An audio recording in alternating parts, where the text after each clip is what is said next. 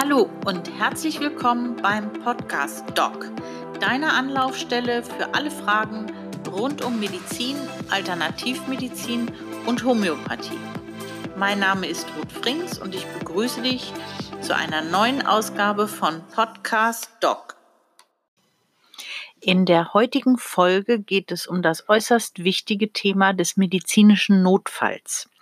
In dieser Folge werde ich hauptsächlich administrative Dinge besprechen und in einer weiteren Folge geht es dann nochmal um die Wiederbelebung, die Erstmaßnahmen am Unfallort und die Reanimation und in einer weiteren Folge äh, geht es um medizinische Notfälle bei Vergiftung.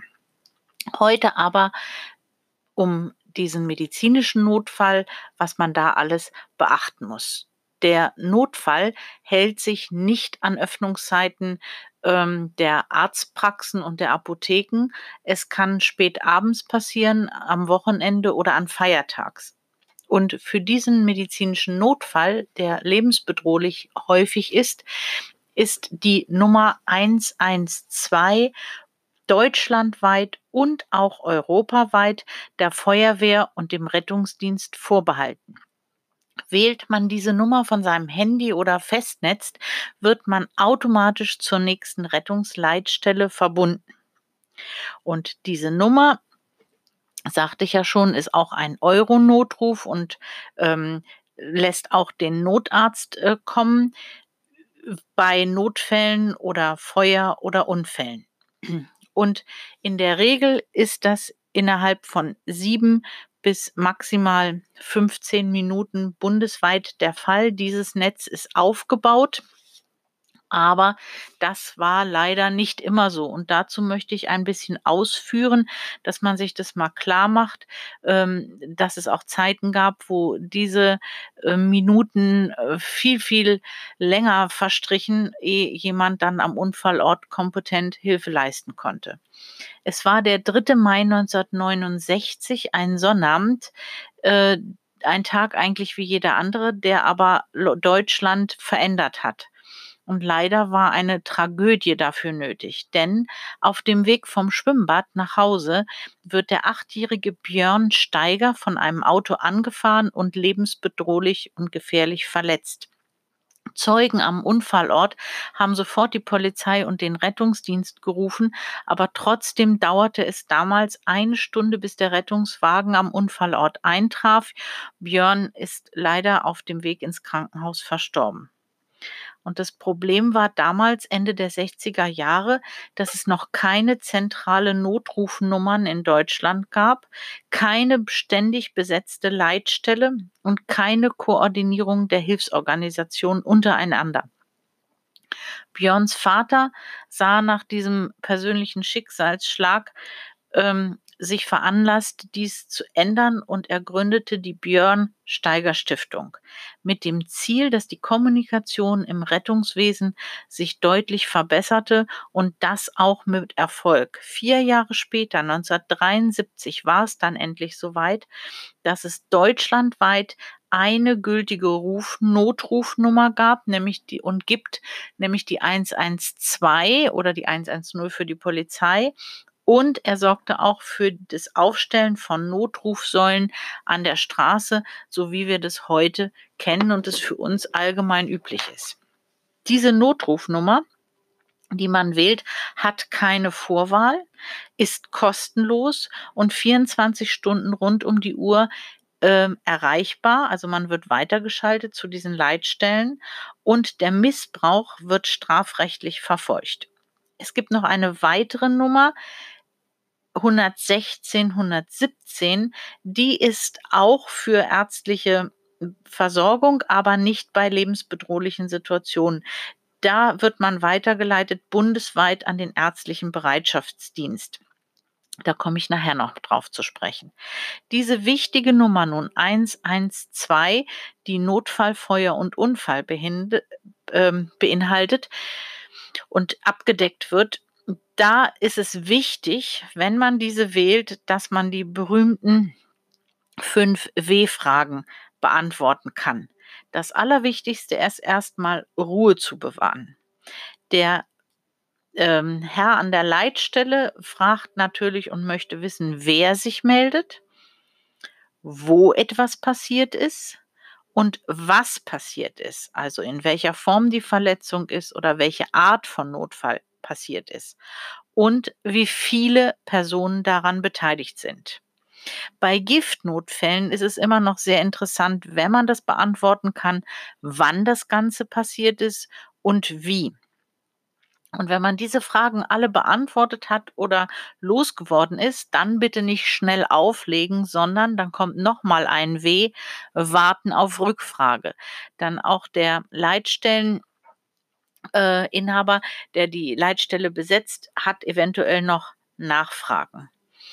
So, und was könnte nun ein sogenannter medizinischer Notfall sein? Zum Beispiel ein Herzinfarkt, der sich bemerkbar macht mit plötzlich starken Brustschmerzen links, Atemnot und kaltem Schweiß oder ein möglicher Schlaganfall mit Seh- und Sprechstörungen und Lähmungserscheinungen, alle Unfälle, Verletzungen, starke Schmerzen, Ohnmacht oder Bewusstlosigkeit, Krampfanfälle, allergische Reaktionen, wir nennen es im medizinischen Anaphylaxie, auf irgendwelche Gifte wie Bienengifte oder Medikamenten, Unverträglichkeiten, Luftnot, Asthma oder auch heftigste Verbrennungen können diesen medizinischen Notfall darstellen. Und der Herr, der die Rettungsleitstelle besetzt, der entscheidet dann, ob der Rettungswagen plus Notarzt kommt und wie der Transport gewährleistet ist. Wenn es zu solch einem medizinischen Notfall kommt, äh, und die Person unter Umständen bewusstlos ist, ist es sehr hilfreich, wenn man in seinem Portemonnaie immer bei sich trägt, so ein äh, kleines Faltblättchen, was so groß ist wie eine Scheckkarte, in dem wichtige Informationen stehen. Und ich habe solch ein Faltblatt mal in einem Geschäft an der Kasse, das war dort als Auslage mitgenommen und das hat mich veranlasst, auch eine Podcast-Folge darüber zu äh, besprechen. Äh, die kleinen Heftchen oder Faltblätter bekommt man unter www.notfallnummerndeutschland.de. Ich werde es nachher in den Shownotes auch noch mitteilen.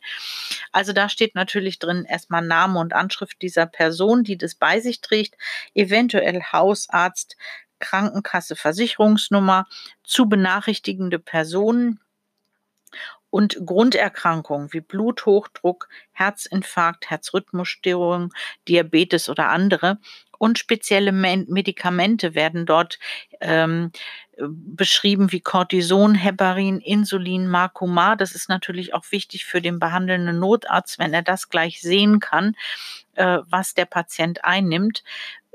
Ein Hinweis auf Besonderheiten wie Herzschrittmacher, Epilepsie oder auch vorhandene Hilfsmittel wie Prothesen, Gehhilfen, Hörgeräte, Allergien, Unverträglichkeit, Blutgruppen. Dort wird alles aufgeführt und das ist wirklich für jedes Portemonnaie, ähm, äh, in jedes Portemonnaie einzustecken. Und auf der Rückseite dieses kleinen Handzettels sind dann auch noch wichtige Telefonnummern außer dieser 112. Ähm, ich hatte ja vorhin schon gesagt, es gibt noch eine andere Nummer, die bundesweit ähm, geblockt ist und vorgesehen ist für Notfälle, allerdings die nicht lebensbedrohlich sind und das ist die 116 117. Diese Nummer ist für alle nicht lebensbedrohlichen Krankheiten außerhalb der üblichen, üblichen Sprechzeiten vorgesehen. Äh, die Bereitschaft verweist dann auf die einzelnen Praxen in der Umgebung, fragt nach, ob eventuell Personen bereit sind und in der Lage sind, diese erkrankte Person in die Praxen oder in die Krankenhäuser zu fahren. Und diese äh, Erkrankungen sind so im Durchschnitt hohes Fieber, grippeähnliche Erscheinungen, Hexenschuss, Migräneattacken, Brechdurchfälle und alle Patienten, egal ob gesetzlich versichert oder privat, werden dort behandelt. Auch hier ist es natürlich wichtig, den Namen vollständig zu nennen und die Adresse.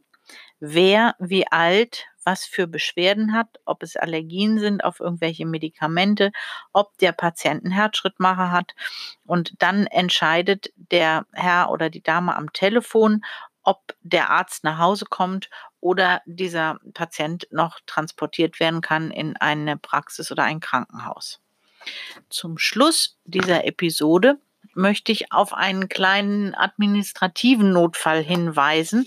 Ähm, oftmals ist es ja so, dass man zu Hause seine ganzen Kopien und seine Originale äh, irgendwo in jedem Aktenordner ordentlich abgeheftet hat. Aber das wäre ja auch ein Notfall. Selbst wir wohnen in einem Mehrfamilienhaus. Wenn es irgendwie mal brennt und man von jetzt auf sofort, sofort die Wohnung verlassen muss, wäre es ratsam, wenn man sich mal vorher Gedanken macht und in einem kleinen Ordner alles beisammen hat, was so wichtig ist und man das noch schnell greifen kann und mit rausnehmen kann. Heutzutage ist ja alles digital. Man könnte natürlich auch alles auf sein Handy abfotografieren, dass man das dann noch irgendwie rückverfolgen kann. Was würde ich da hineintun? Familienurkunden, Geburts-, Heiratsurkunden beziehungsweise das Stammbuch, Kopien davon. Sparbücher, Kontoverträge, Aktien, Wertpapiere, Versicherungspolisen, Renten, Pensionsbescheide oder den letzten Einkommensteuerbescheid, wo alle wichtigen äh, Nummern und Daten auch drauf sind. Qualität Qualifizierungsnachweise wie Zeugnisse, Abschlusszeugnisse, Hochschulzeugnisse, Gesellenbriefe, Zusatzqualifikationen, die Nachweise dazu oder Verträge, Änderungsverträge vom Mietvertrag, vom Leasingvertrag, falls vorhanden Testament oder Patientenverfügung. Auch als Kopie reicht ein Reisepass, Führerschein, Personalausweis, Grundbuchauszüge, ähm, Zahlungsbelege für Versicherungsprämien, insbesondere bei der Rentenversicherung, Meldenachweise der Arbeitsämter, Bescheinigungen für die, von der Agentur für Arbeit, Rechnungen, offene Zahlungsansprüche, Mitgliedsbeitragsbücher von Verbänden oder Vereinen, den Impfpass und natürlich seine Kontonummern und getrennt die Pins. So, das war's auch schon heute zum Notfall und die administrativen Dinge. Und in einer weiteren Folge werden wir dann über Wiederbelebung und Vergiftung sprechen. Mit diesen heutigen Informationen möchte ich mich von dir in dieser Folge von Podcast Doc verabschieden. Hinweise und Links findest du in den Show Notes.